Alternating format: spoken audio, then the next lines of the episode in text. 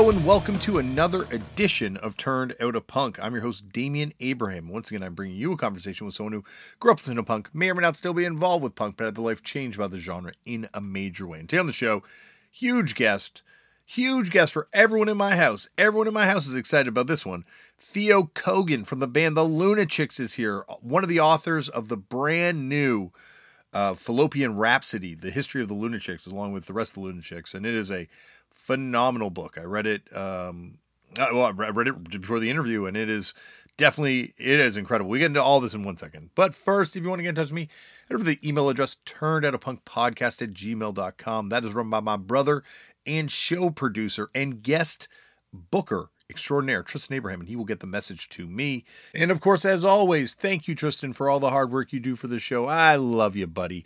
And if you want to find me, I am on Twitter and Instagram at left for Damien. If you want to support the show, the best way to support the show is by telling all your friends about them, about it, letting them all know that we do this podcast twice a week here now, twice, maybe three times. I think we might have a three episode week next week. Uh, but we do this podcast and we have tons of different types of guests on, and it's all just you know talking about punk and hardcore and and and you know and everything in between. And on the other side, you know, like new wave and anyway tell them we got this podcast. You can also support the show by heading over to uh, patreon.com slash turned out a punk. And thank you to everyone that does do that because it really does keep this thing going. And uh, check out some of the fun stuff we do over there at Patreon as well. Uh, and speaking of support, the show would not be possible without the kind, loving support of the fine folks at Vans who came aboard a few years ago and said, Damian, do what you do. Just don't do it out of your own pocket. And I, I can't thank them enough for doing that. Thank you to them for doing that because uh, yeah, they they they support the show. They help me. Uh, you know, there's there's costs in doing a podcast. You know, there's there's weird costs in doing a podcast. There's stuff that you have to pay for that I never thought you'd have to pay for when you did this. You certainly don't have to pay for this stuff when you do your own zine. You know, but anyway, I digress. Thank you to Vans for believing in this thing. All right, on to today's show. I am I'm wired. I had a coffee. I'm super tired because we're we're still, you know, homeschooling up here, virtual schooling, I should say, up here, and it is it is hard. Support teachers. Support teachers. Oh, they they have a hard job Um, because um, I'm I'm only doing with three kids and it's it's draining. So I've had a coffee and I'm I'm feeling a little uh, a little amped little little jittery right now. But anyway, the band I play in, Fucked Up, has just uh, celebrated the 10th anniversary of our album David Comes to Life, and it is being reissued by Matador Records. And there's going to be a supplemental LP of some B sides and some singles we put out back then. And you can also check out David's Town now on streaming services. And anyway, we're also going to be coming on tour.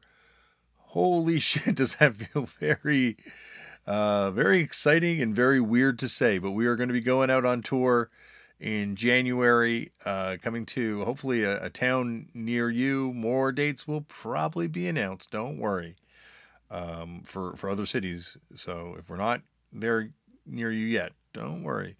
Um, and yeah, we I look forward to it. I really, really, holy, oh my gosh, I look forward to it. I can't wait. Can't wait to see everyone again. Okay on to today's show. Today on the show, huge guest, huge guest for everyone in my house. Everyone. Lauren, for the first time ever, Lauren uh, stayed down here in the studio with me to meet Theo before we recorded a podcast because she wanted to, to just talk to her and say what a big influence she is on her. Theo Kogan from the Lunachicks is here and my gosh, our the whole family is excited. The kids love the Lunachicks as well. The Lunachicks, of course, are a legendary band that went on hiatus and is now finally coming back to life. They have a brand new book that is a incredible read called Fallopian Rhapsody, uh, and you should definitely read this book. I, I, I, you know, powered through it myself, and I cannot recommend this thing enough. Uh, it is out on Hachette uh, publishing now. And yeah, read this thing. Read this thing. Or there's also an audiobook version too. So listen to this thing if you if you're so inclined. Because if you're listening to this, you like to listen to stuff, right? So, but you know, it, it, it's also well worth the reading too because the illustrations are incredible in the book, And uh, yeah, I'm so excited about uh, this episode. I'm so excited that Theo's finally here on the show. Uh, I'm not going to ramble on anymore. Sit back. Roll, oh wait, wait. I should let me just check that I don't got notes. Uh, nope, nope, no notes. Sit back, relax, and enjoy Theo Kogan on Turned Out a Punk. Theo, thank you so much for coming on the show. That's great to be here. Thank you. Well, as you just met my uh, my long suffering wife Lauren, um, and myself, you know, before we start recording, so you know how big of a deal this is for both. Eh, well, everyone in my household, even the kids. We listen to the Lunachicks all the time with the kids, so everyone's oh, excited about this one. That's so cool. I'm excited too. Well, I'm going to start it off the way they all start off, which is Theo. How did you get into punk? Do you remember the first time you ever came across the genre? Oof um, wow. I feel like there are like so many different things. I mean, I mean, a lot of it like I'm the older sibling, like the oldest kid. Mm-hmm. So I started to discover things through my friends' older siblings' record collections and also just going to record stores. And um, I can tell you like the first two punk albums or, you know, like that I bought, which were um, X-Ray Spex, Germfree Adolescents, and um, then Walk Among Us by the Misfits, which kind of both sum up my whole self in a way. well, you know, because it's funny because I, I, just finished reading Fallopian Rhapsody, and it's a fantastic book. Congratulations Thank on that. You. Thank you so much. Um, but one thing that, yeah, like it just seems like when you get t- start talking about punk you're immersed in it right away. Like you, you know, you mentioned Blondie right off the top, and then you, yeah. you, you know, you mentioned getting into those records. Like it seems like it was just part of, you know, New York culture, I guess, in some way. Yeah, I think it was, and yeah, I guess Blondie. It's like that was uh, uh, almost like now thinking about it. Of course, Blondie was probably the first, and also like, you know, I bought like a Pat Benatar album when I was quite young, and um, not that I would consider her punk. I mean, she's more rock, but she's got some punk in there. Oh, absolutely. And um, yeah, and yeah, Blondie was yeah. I mean, everything, and still like uh, it's like I was looking through these old photos of just Debbie that were like online, and just she, she just blows my mind all the time. These like simple like her in a cowboy hat. I was like, what? When did this happen? yeah, she just seems to be someone who like just has always oozed cool. Yeah. Yep. Yep. Uh, to this day, you know, she's yeah. still cool as hell. I'm finally like it took me so long to not be a complete idiot around her because I really would just like turn into like what's the matter? The cat got your tongue when I'd be near her, even though like, you know, I've recorded on, you know, an album with her and I've hung out with her and I've been to her house and all these they she came to our wedding, like and still only up until the past probably five or so years have I not been an idiot around her. well, I get it. I would I, I don't it would take me like a full decade to get over yeah. it, I think. Yeah, yeah, yeah. But like, you know, that's something else that kind of comes up in the book is it like it seems like you know, access to cool people, or not access, I should say, but like just like cool people in your periphery being in New York was just something that that was just part of growing up. Yeah, definitely. Definitely. I mean, it was just like that here. It's just, you know, and, the beauty of being on foot a lot of the time is that that you can easily run into anybody. oh, that's the thing I find so fascinating about it too. Like New York, unlike any other city, like I guess by virtue of the fact that it's so big, it's like there's just so many little pockets that are happening all at once and that seem to be happening almost completely independent of each other and that's mm-hmm. that's one of, that's one of the things that's always fascinating about the lunachicks is because your band's not easy to kind of fit into oh, that was a CBGB's hardcore band, or that was like Mhm. a a pig fuck band. Sorry, whatever the name was, the pig fucker. I think they called the genre like white. I've never heard of that. What is was- it? it's like Pussy Galore, White Zombie. Oh, I Uh, didn't never heard that term for them. I like it. it's got to be the worst, you know, name Oh for a genre ever. but I don't think that's probably why it didn't catch on. Yeah. but like you know your band is not a band that you know is is part of you know on the surface at least part of any one of these scenes you know obviously so i find that's the thing that's so amazing about the city it's just there's so much going on and and in the book like you're you're right at the heart of it Mm-hmm. Yeah, yeah, definitely. And you know, White Zombie used to they were here back when we were in high school and when we started the band. So, you know, the there was a drummer, I feel like he had a twin, and they lived in the neighborhood that I live in now, which is Park Slope, which is where Sid grew up and I used to come hang out and uh, you would see these kids bopping around with their big giant curls and long hair and you know i would run into shauna in the city and it's just yeah and then boom. So yeah. In the book you talk about having kind of, well like you know not just yourself but like uh you know uh, the rest of the band kind of talk about your parents being kind of cool and hip and like you know politically progressive. Did Mhm. what kind of music were they listening to? You know they like my mom loves fleetwood mac. They loved like the stones and i had all these i had really cool like german versions of stones albums that they had and um but then like they like you know we had like saturday night fever and we had um oh god what else? Yeah they got into like a disco thing but but really they mostly listened to classical music which really you know it just put me to sleep even though it's beautiful. I mean i'm so it's true it's just true it just always was like so I, and you know um i think that they probably would have liked if i had gone in that musical direction.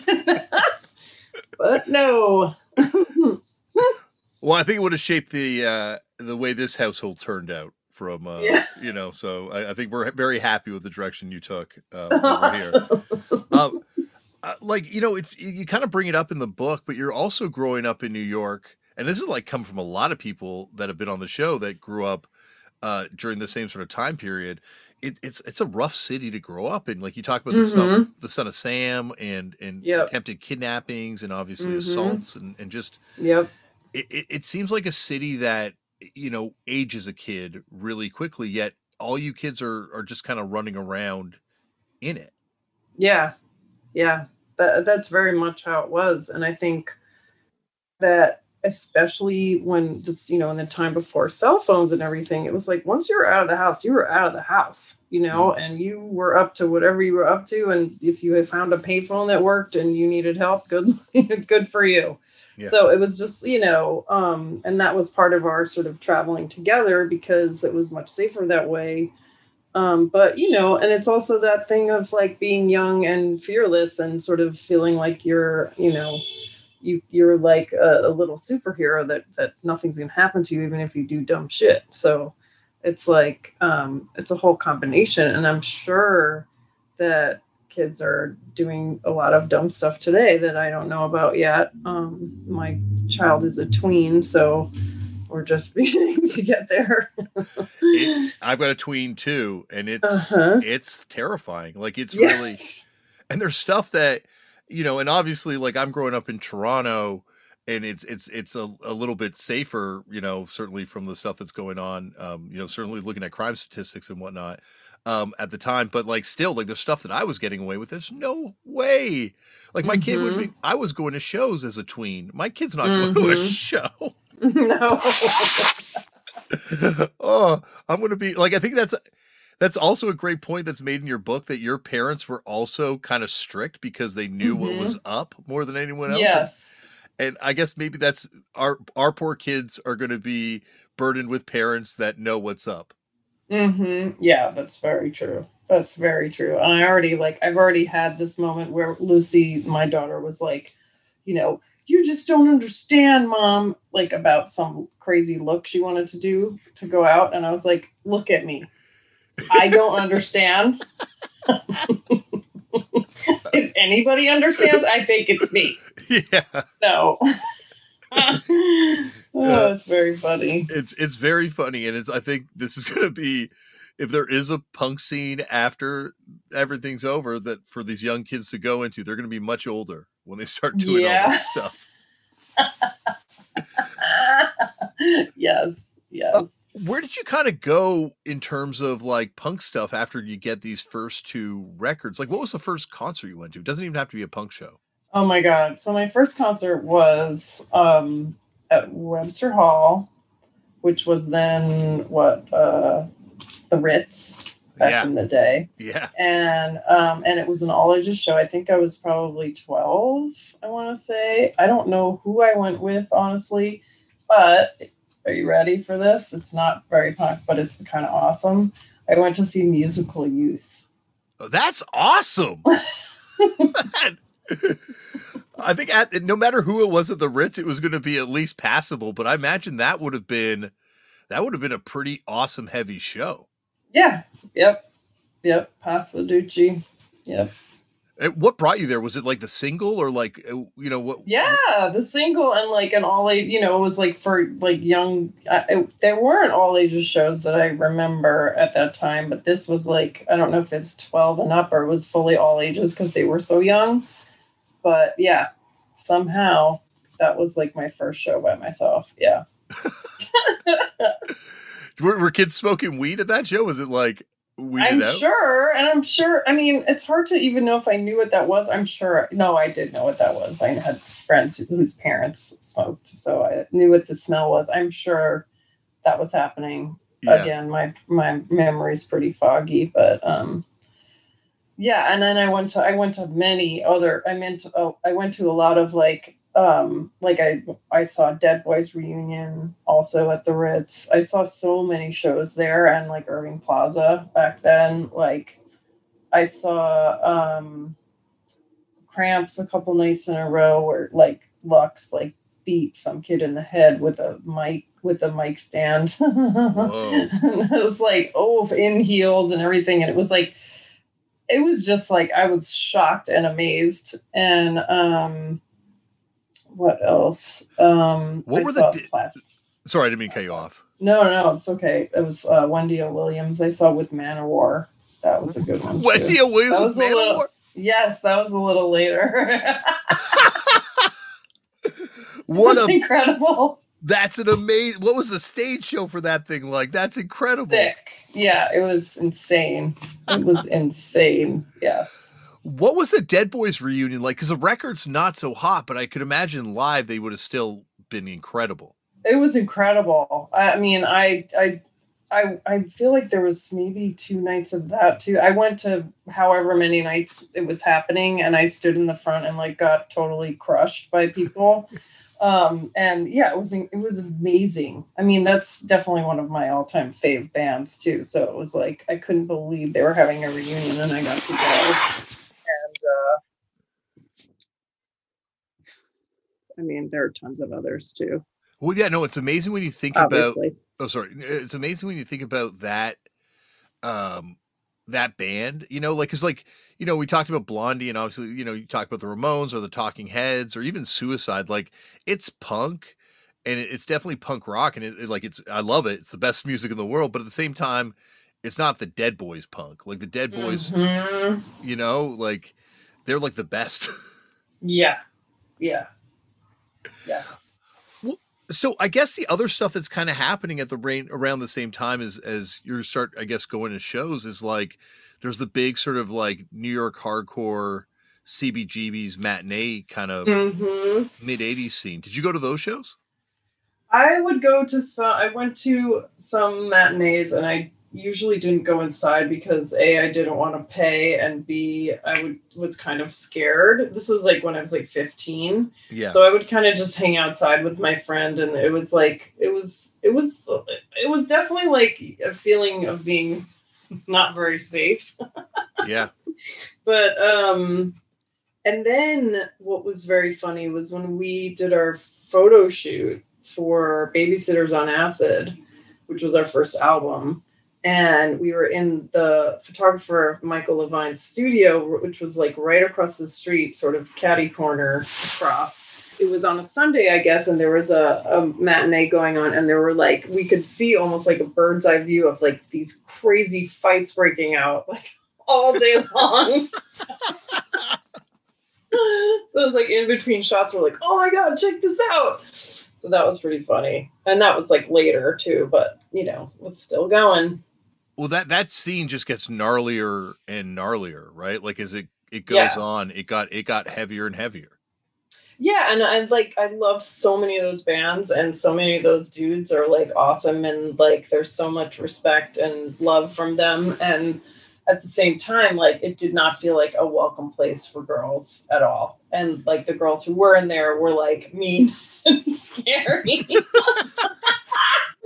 so so yeah, it was like it was like a, you know, sort of a little bit from afar. The Warzone women are intimidating. Yes, very much so. Very much so. And then and then we're like do you, I can't remember what single it is, but we're like we're all over this Warzone single. He, like Ray put all these pictures of us inside without asking or telling. And I remember hearing like, "Did you see you're all over this?" And, then seeing it. He was so nice. He was always so nice. He used to like be a, a bouncer at the Ritz shows and other places, and was always such a sweetheart um, to us. So it was kind of funny, but. But that that was a big surprise. Yeah. Are we Warzone women? I don't know. I guess so. um, it, it, it- you also like uh you know um what you do that the first seven inch with Don Fury too so there's also Yes. like Sonic connection to it I love True. he's so unheralded as a force in American underground music Yes, he is. He was he was the man, you know, back then for everybody. I mean, yeah.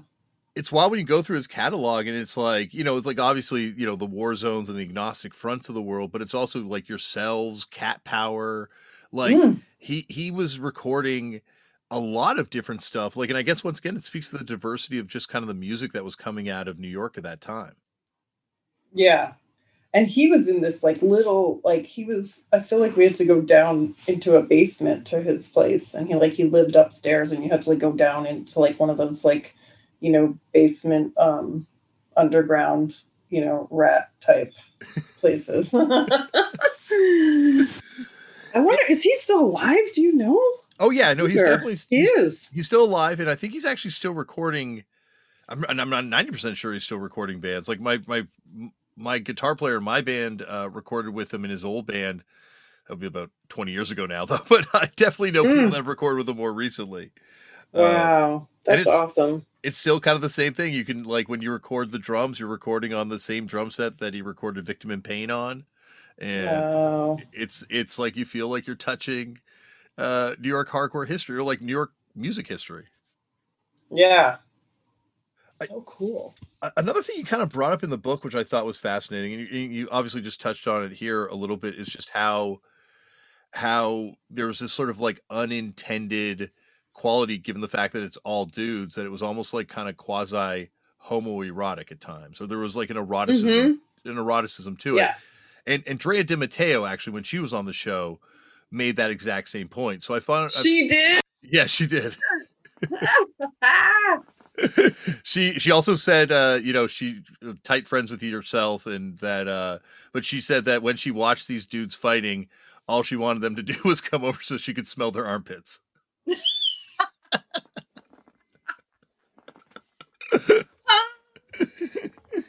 Oh my god, that's hilarious. I would definitely not want to smell their armpits. no i don't think i would that clear.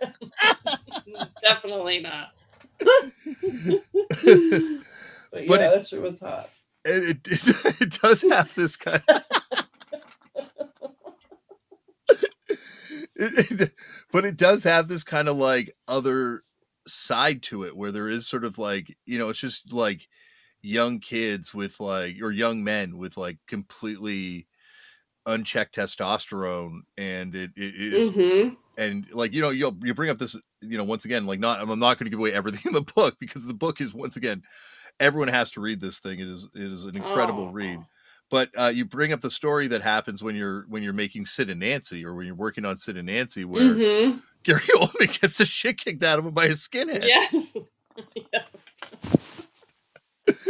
you know, the, the, the, these guys are like very protective of their scene, and and it makes sense because you know when you really think about like the core dudes who were basically like a bunch of like little pit bulls that all lived together, you know, scrounged for shit and learned how to fight for themselves. It's like they were it was like you know i kind of see it that way too now of like you know i guess maybe also like with some distance and being a parent it's like it's literally like a bunch of little baby pit bulls who like a couple of them got burned with cigarettes the other one got his leg bit and they're just like ah!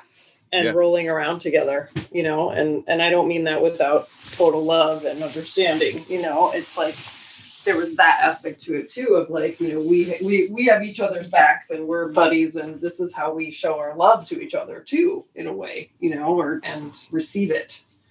So i mean that's in a much deeper way of maybe i'm totally wrong also. No no I definitely I 100% agree with you. Like you hear about these people's stories and like enough of them have written books at this point that Mhm. you hear a lot of these stories and and like these are people that are suffering through trauma and yep and unfortunately you know inflicting it on other people at the Yes. same time that are dealing with it. Yes absolutely. But it also you know once again is is just like one other scene that's going on. And kind of in the book you talk about how eventually you you just decide that you have to kind of build your own scene. Like was there a place that you felt the band was kind of fitting in in the very beginning when you first formed? Or well there were no go ahead. No no i was going to say or, or that you could see yourself potentially fitting in Yeah, because we had so many friends in bands locally here. There was like the Freaks with Howie Pyro, who's like our long life friend. There was this band Raging Slab. They were like much more like rock. Mhm. Um, there were there were like, and it was like more of a mishmash of sounds, and you know there was like a garage scene going on, and then there was sort of a rock scene, and then it was almost like pre-grunge or maybe grunge was happening but there wasn't a name for it yet or at least i didn't know of it. Um, and so we just were like when we played the first show it was with these bands you know with a bunch of friends. And so we were sort of like in a way instantly welcomed in just because we were friends with everybody. We didn't know how well we would be received and all of that. But um but it was like it was a, a you know a very warm space for us at that point. And and also we didn't know what the fuck we were doing. And we were like yeah we'll play a show. You know it was just like we we were up for anything and didn't expect anything. You know it was Yeah. like we didn't know that we were going to have a career. We were just like you know high schoolers like wanting to have fun and thinking you know because our friends played music that we could too. And so we did you know it was that's kind of as simple as it was and we were very lucky in a lot of ways you know. It didn't it didn't hit me until writing this book honestly that we were like art school kids that started a band. I was like god how did i miss that one? You know these years. I think that you know that definitely is in the book, but I think more than that, what comes across to me is it's like New York kids and like kids that are growing up in this New York culture and just you know feeding off it and and you know becoming part of it. Yeah, yes, absolutely. I mean, we were we were just like little, you know, sponges. We were like we drank it all up in every pore, you know, that we could and then, you know, tried to spit it back out. Yeah. In our uh, own way. It seems though like the scene you would have been part of, like ba- based on the bands you've just mentioned, was like really different than that sort of like you know you talk about this a little bit in the book, like the that blast first scene and the Sonic Youth Mhm. and the Dinosaur Junior scene, like like that was almost like a, a separate world that was happening. Oh yeah. Uh, I mean, we had never I didn't really know who Sonic Youth was. I mean, I, I kind of knew, but I didn't really. And when after uh we recorded did we record them? Yeah. And then we went to the UK and toured with Dinosaur Jr. I had never heard them. You know, like it was all like this. You know, it was it was the it was the you know the business, even though it was a smaller one than you know many just throwing us into what they had and what they knew and yeah we had we knew nothing you know we weren't part of that we were we were definitely part of a more um you know sort of underground there was the band DeWillies um maybe they were a little bit after but i feel like they were around then. And that had you know one of my inspirational singers was this chick lynn vaughn who's still like singing and is still amazing. Um and uh yeah i feel like a lot of the time we just sort of got we got thrown into these scenes and thrown into being lumped in with things that really we have nothing to do with uh, you know you, you mentioned, also mentioned in the book frightwig and the influence mm. that band had and they're they're so no one talks about that band like i was just like shocked to read about them in the book Aww. and i made me dig out the record because they are they're awesome yeah they are so awesome like for me that was like the um in seinfeld is it Seinfeld? No, in Taxi. Okay, going back. In Taxi, when Jim eats the hash brownie for the first time and is like dumbstruck. that was me seeing Frightwig. That's like just completely like, what is this? And I need more immediately. And look, I mean, it was, it blew my mind. It really did. Yeah. And um, I think that was a big sort of, I could do this too if they can do it, you know, and just again, because why not? What was what was the uh, label plan before the Blast First thing? Like, were were you planning on putting out like had you because you do the first two demos, right? Like one's just like a practice mm-hmm. tape, and then there's one that must be just before, um, you know, where you've got like making it with other species, Mabel Rock, you know, mm. Um, but and Jan Brady's on that too. But but like, was there like another label? Because Blast First is obviously like such a a different kind of space.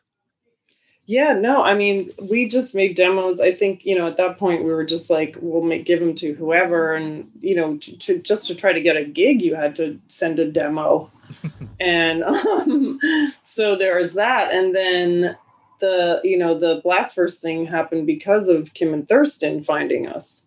So that was a complete fluke, and that was again another thing that like Captain Obvious didn't realize here for years of like, oh my god, we got signed after like our second or third show, and it was because those two came and wanted to produce us thinking we were trying to be a noise band when we were not trying to be a noise band so they but thankful you know grateful to them for for being interested. And then we got our first you know records because of them. So even though it didn't work out with working together.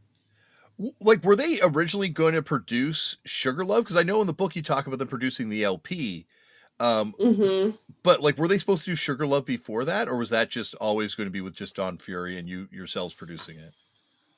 That was probably if that was with Don Fury, then yes. But maybe they were supposed to do it. I remember, like, when we got signed to Blast First, there were like Paul Smith, the owner, was like back and forth from here to and England and so that must have happened on purpose, I'm going to guess.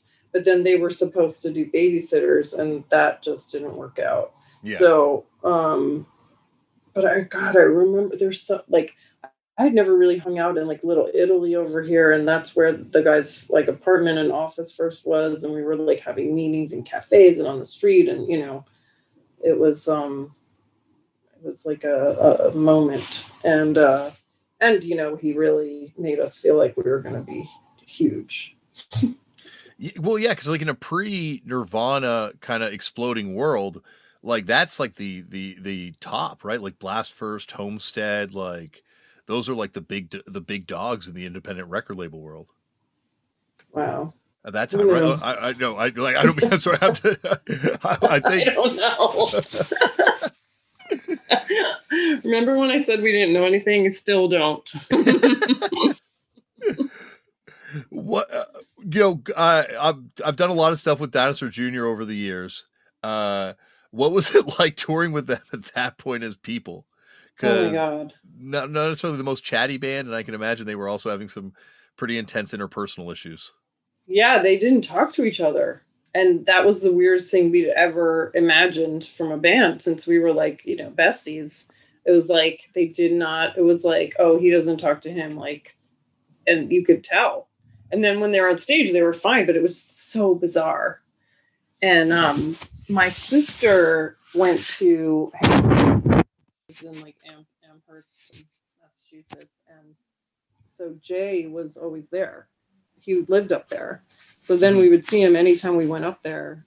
We would run into him, and he he used to go see like lots of bands. So he went. My my sister was very funny. She had like so many bands at Hampshire that one time I went up there and she it was like she was in every band that played and he was there. so random.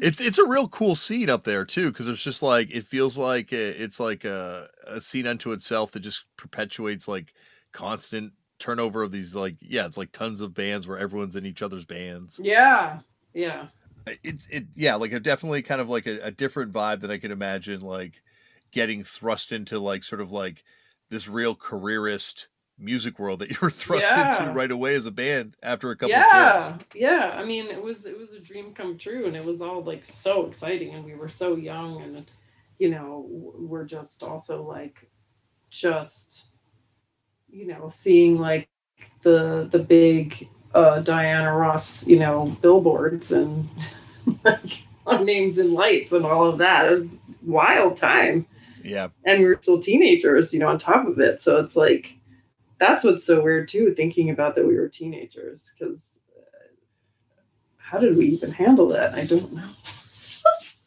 Well, that's the thing. You like, I, I, and it wasn't until I reading the book that I really put it all together, and I'm like, oh my gosh, yeah, you're you are so young Mm-hmm. when you first get signed. Mm-hmm. Yeah. It, it it must have been like, were your parents kind of like weirded out that you know you're like essentially professional rock musicians? I I think that they were excited and also were just like uh probably a little bit baffled and didn't know what was going to happen. And um ultimately they probably wanted me to finish school, which didn't happen. Yeah. I was like, "Ah, I could go back someday. But, you know, that's what they all Yeah. say.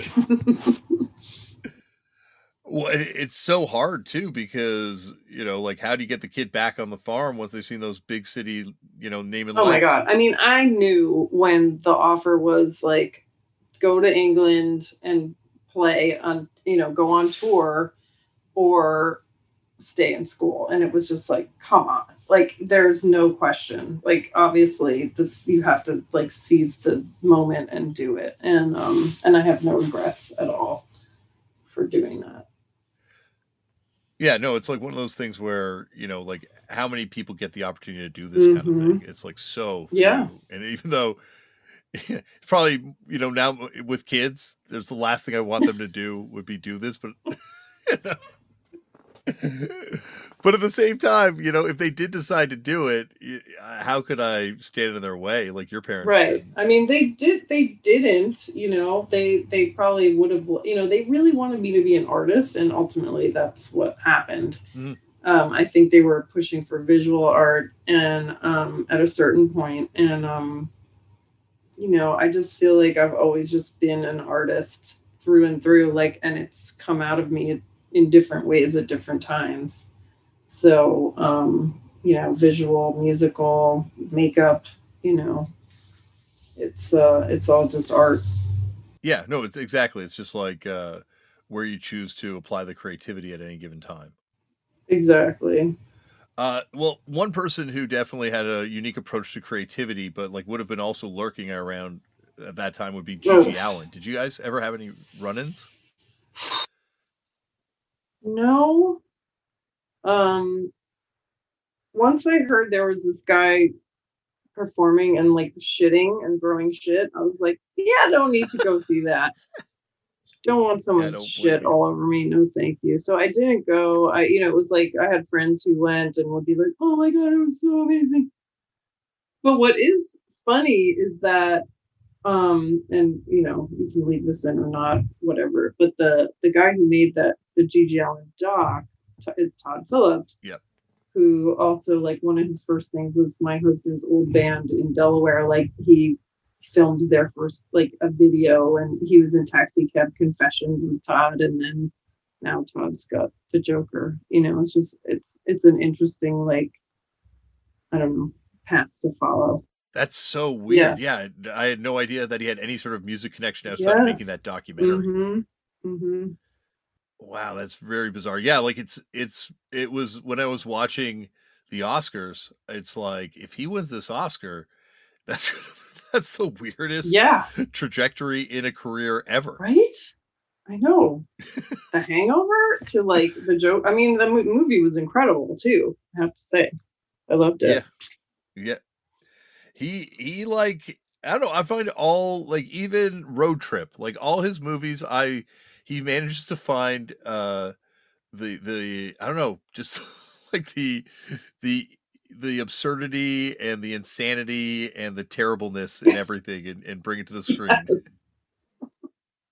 That's true. Um, one movie I got to talk to you about because uh, I bought this a couple years ago at a used DVD store, and I had no idea this thing existed until I saw it. But Potluck. yes. That that's a wild cast that you're in with that movie. Right? Yes. Sylvia Miles. I mean, the fact that I was in a fucking movie with Sylvia Miles of Midnight Cowboy yeah. was incredible. I mean, she was a and i used to see her around too because she would like go to parties and you know like events and stuff and you would see her in her like sequin baseball cap and a wig and i was like oh there's sylvia miles you know and um yeah but yeah that whole cast was bonkers oh it's what patsy from uh from raging bull and and oh yeah and like it's it's and a lot of people that would wind up becoming you know, uh, bit part players or even like small kind of reoccurring roles in The Sopranos. Yep, yep, yep. And Frank, who was, um, you know, the the lead, um, was in Goodfellas, like yeah. in the scene where it's like, you know, what am I? Am I clown? Yeah, yeah. No, it's it, I'm funny. It, it it seemed like it would have been a real interesting set to be on. Like, first of all, uh, was the weed real that people were smoking? Not for me. Um, there, there may have. Oh yeah, because Jay from um, what what was that crazy stoner? Jason Mewes from Jay yeah. and Silent Bob. Yes, he was definitely. I mean, I don't know what he was on, but he was definitely something was going on there. Yeah, um, Tommy Chong and David Peel, I imagine, were were probably carrying yes, some real weed. Yeah. yeah, I'm sure there was weed all around. You know, um, for me personally, I didn't. I, I would have been like, I can't do the weed anymore. It's like I I get so paranoid that I'd literally be like under the couch in fetal position. like, I can't do it. so yeah, mine was fake, but uh, it's a it's a it's a it's a fun movie. Like it really is a an interesting film. Like did it come out theatrically or was it just kind of straight to video? No, um no, it did not. It I actually oh my god. I went to like a it was actually Toronto Film Festival that it was in. Oh, after really? it was I guess when it was coming out and I came up there. They flew me up and I went to the showing and then I went to this party that was like, like Mar- Mary J. Wanna everywhere, and there were like ways to smoke it I have had never heard of. Things it was, and then Woody Harrelson was there, and he's like a big pothead, I guess. Yeah. Um, and so it was like, and then I was just like contact high, and and the party was going on, and suddenly I was like, I have to go. I'm like, I don't know where I am, but I know where my hotel is. And I just like left and got in a cab and went and got fetal. Like, contact. that would have been at one of Toronto's infamous vaporizer lounges. Yes. There were like weird, like, like pulsating bags with, yeah, you know, tendrils of, yeah. I was like, what is this? uh, yeah, I, I, am uh, a frequenter of those establishments. And, oh, uh, good for you! I definitely More have. Power to. I have been in a couple of those. I went in there one time, and and Lady Gaga came in, and someone gave her a dab. See? It was the wildest thing I've ever seen. I thought if it wasn't, I thought it was just the weed at first. That's beautiful. it was very weird. Egg.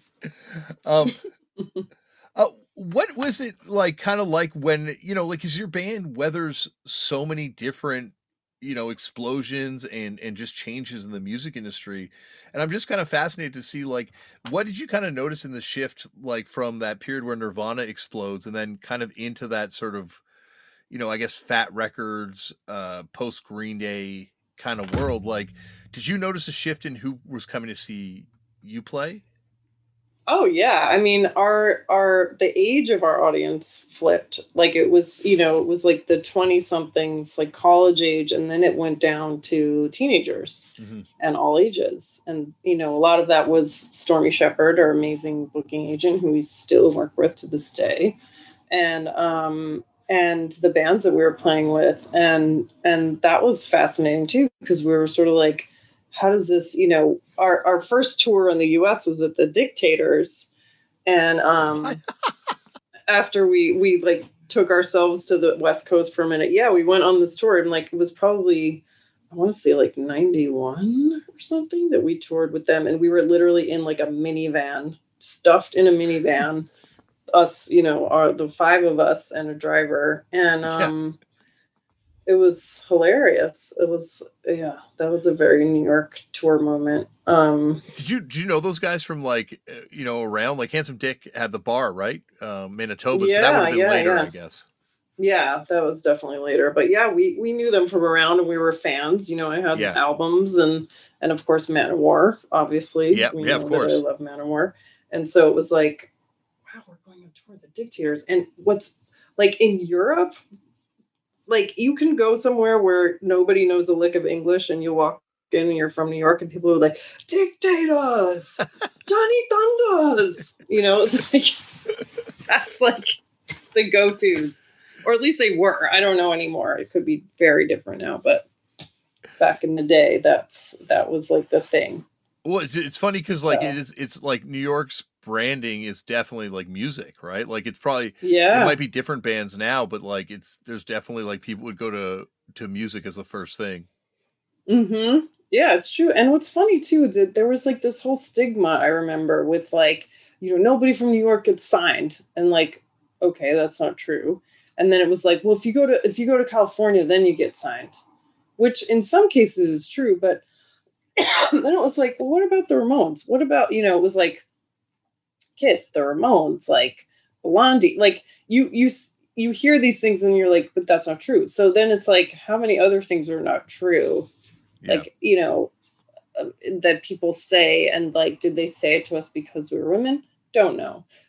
But um, but like I feel like there are so many like ways for people to be like snarky and cause stigma, you know. Mm-hmm. Um well, no, I know you're just saying about how like New York has all these like you know no one gets signed. Like it feels like a city that bands could get trapped in. You know, like mm-hmm. it's big enough, and if your band gets popular enough, you just be like, well, I don't, I don't need to tour. I'm just going to be king of my little pond. I feel like that happens still for yeah. sure. Actually, now that I think about it, that's a really good point. And we were definitely ones that were like, let's go, you know, let's get out of here. let's go see some stuff, you know? It's so cool. Uh, one of the first things you you put out is that you know it's uh, well I think the, maybe even the first thing that came out on vinyl is that Flexi with Dinosaur Jr. where mm. where you do the Herschell Gordon Lewis cover. Oh yeah. Where were you kind of getting into all that kind of trash culture, horror culture stuff? Because that's such oh. a prevalent theme the band. So so prevalent and so incredible to have been exposed to that. So our, we had this friend Sarah who had all these videos. She had at some point she had a boyfriend who had like this insane collection of movies and so she started turning us on to like John Waters and all I watched so much insane like B and C horror movies at that age that I was just like obsessed with all of it. And then Howie Pyro, once we started, we met him and started hanging out with him. It was like go to Howie's house and the movies go on and or albums, whatever it was, and then like suddenly you're like, it's 5 a.m. and I'm still here watching this insane movie that I can't take my eyes off. So um yeah, I feel like the, those were like the the you know the amazing sort of leaders of all of that. And then it was just like anytime you went to the video store, it was like, what kind of crazy shit could you find? And I really like video stores, like, okay, like when you'd go to like ones that had all the crazy shit, that would be easy. It would be hard to decide. But then like going to like when Blockbuster was around, I just remember like I don't know if we even had one here, but even like the local smaller places, after like 10 minutes of looking for something and like talking about, well, should we watch this or should we get this? I would just want to lay down on the floor and give up. Yeah. Like I give up. I don't care. it it is such a like that feels like a trillion years ago. Like record stores obviously feel right? contemporary, but like the idea of a video store seems I know. Crazy. Uh it's a, it would have been with the uh with the gramophones or something. Yeah, exactly. Back then. But it also like it's kind of underappreciated. I guess it comes up earlier when we're talking about Todd Phillips, but like how kind of like tied together these two things were like the idea of like you know punk culture punk music but also this idea of like video culture and like you know digging through old films and trying to find like cool b movies or or making weird b movies too eventually mm-hmm yeah it feels like it was like like you said earlier like it's you know it's just where the art shows up or where the creativity is directed but like it definitely feels like that would have been you know something that would have also been hanging around new york at the same time Oh yeah, and then when you know in what was it like '98 when we did the Troma film where it was like the toxic event. You know, we watched so many Troma films, and then there I was in a Troma film, and then we got to be in a you know the band was in a Troma film, and that film was where me and my hubs like that's like we had hung out, seen each other around, but that film we were on the set every day, and then suddenly I was like, oh wow, I really like him. Troma Thank you. and people think it's only good for the gore. They forget that it's also a lot of romance. Love, love, love. everyone. Yeah, exactly. Ultimately, all those movies are love stories too. When you get down to the core of them, that is true. That is true. but that is, you know, it's it's amazing how you know I take my kids now to comic book conventions, and mm. just to mm. still see the cult of Troma. like that is that is such a huge movie that you're in. Oh my god. well, it's like it's I worked at a video store and people would come in and rent that when I was working at the video store and then you know, like still people like they still sell it. Like I don't know if you get royalties from that or anything, but they still No, of course not. I don't Nothing. Yeah, I don't I don't think I don't think that's maybe their strong suit, but uh, you know, that's not in their business plan. I'll no. tell you that. no, no, but it's. But still, I love them. I'm yeah. Well, I, I just like uh, not to cut you off, but like I just think uh, the impact that movie's still being felt. Wow, that's really cool. it's very funny. Was there ever like when when Lunachicks took the hiatus? Were you ever kind of like I don't know, tempted to like? Do you feel like you wanted to ever do other other you know projects, or is it like something where this is who you are? No, I mean I did. We I I did like a solo thing and then I did skyscrapers and I did stuff with um big art group and I did other performance things and you know and and sung at at uh you know big drag bars and you know there was a lot that happened and then I started DJing and um but it just felt it was like very raw the Lunachicks feeling. And it was like it it was it needed some time to sort of you know i don't know to to bake and gel and and then come out the other end of like oh my god this is and i always had this feeling i mean long ago i was like we're gonna play when we're like old ladies. I imagine like very old but um, you know, with like walkers, like like like all like Sophia, the you know Ma from Golden Girls, like five of us or four of us, and um, I don't know why, and maybe it's sort of that that idea of like manifestation. It just it's just it was it just feels like time again, and it's like um it's exciting and it's it's there's so much love between all of us and and we we go into rehearsal and we like chat and laugh. And like writing the book, we were like laughing our butts off. And it was also very emotional. And there were times it was very hard to get through. And, you know, like, and we did a lot of snacking. I mean, we, when we all met together, it was like a snack fiesta every time. Well, it is like, it is such a great book. And it does feel like, I don't know, like you're saying, like there's, there's certain bands where it gets to a point and, you know, it just becomes a job for them and they can just kind of do it like that. But it just feels like there's, uh, you know, like a lot of love between you and the band. And it just, mm-hmm. it, it probably needed that time to, to get the love again.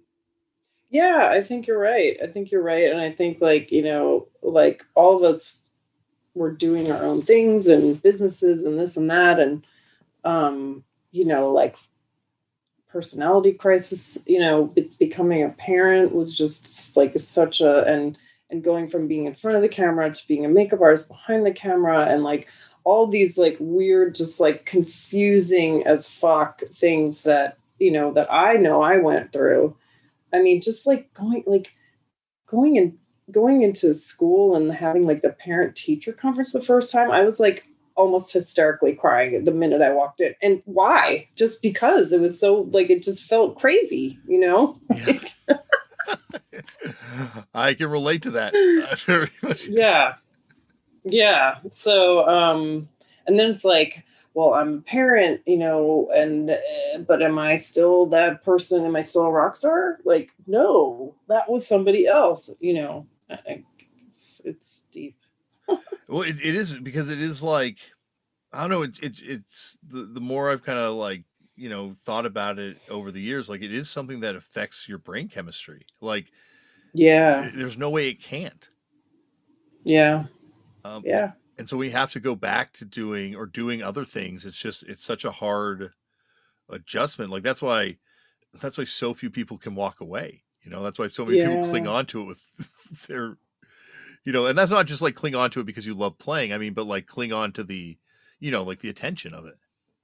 Yeah, I think the attention and the sort of like I, I don't have to deal with my life and myself. Like watching some, you know, people also who are like very, you know, messed up with drugs and whatever. It's like, you know, do what you want to do, clearly, but there's something that that would drive me insane even back then of like you know because we were just so fucking diy it was just like carrying our own shit setting up our own shit doing the sound check you know all of the things that we watch other bands that got bigger and had more money have people do all that for them. And and and it was like i bet you couldn't even fucking set up your amp if you had to at this point you know? And like i was i was good at you know setting up and breaking down the drums and you know it's just um there was something that was very like uh what's the word it's like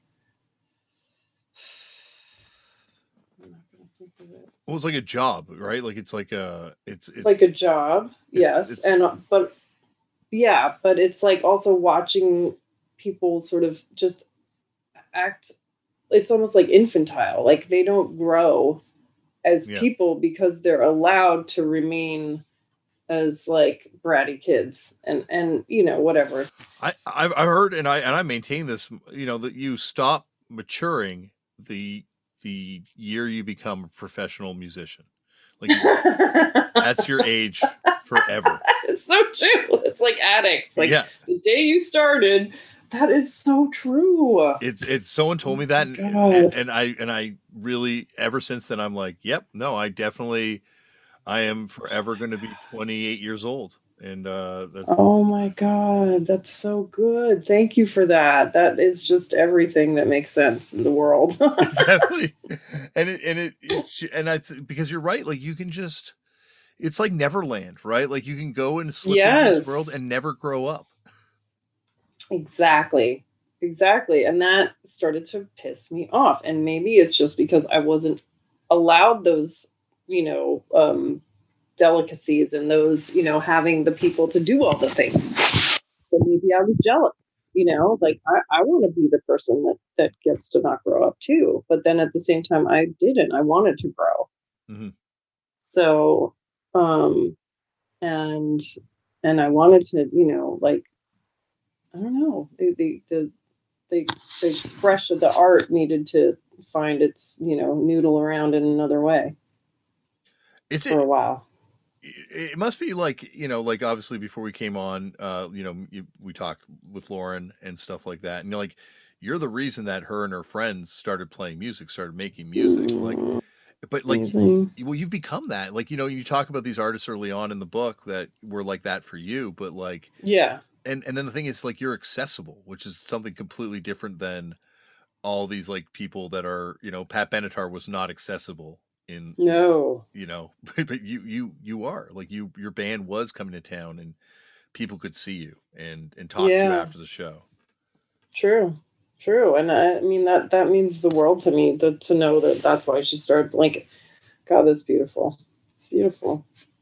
Well, this has been beautiful, and anytime you want to come back on here and talk about anything, please know. I would love to. This was this is like a dream come true because, like as I say, like not just Lauren but myself, like your band is just like one of the all time great bands, and I think the the scenes you you unite to me as someone that does this podcast and is obsessed with uniting scenes.